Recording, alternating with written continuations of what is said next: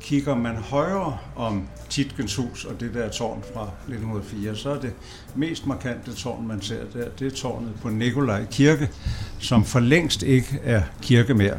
I dag er det et udstillingshus for Københavns Kommune.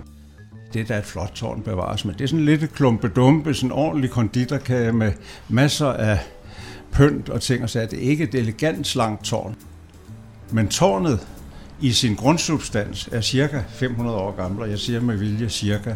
Men den øverste del, som er øh, af kår, den er kun fra 1909. Den er altså nyere, godt og vel 100 år gammel, og det er en gave fra Brygger Jacobsen. Fordi det tårn havde samme form som det, vi i dag kender på Domkirken, hvor Fruekirke, sådan et muret tårn og en lille, næsten flad kalot. Og det synes Brygger Jacobsen godt nok var for fattigt. Den her fantastiske by med kårtårne, den skulle der ikke mangle kårtårne, så han tilbød både Domkirken og Nikolaj Kirke, Nikolaj Kirke, at få et kårtårn.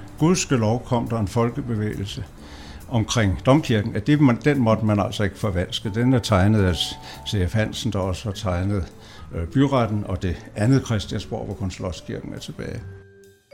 Så er der et lille tårn, hvis man kigger hen over, over kirkens skib, så er der et lille spir henne ind mod Nikolaj Plads.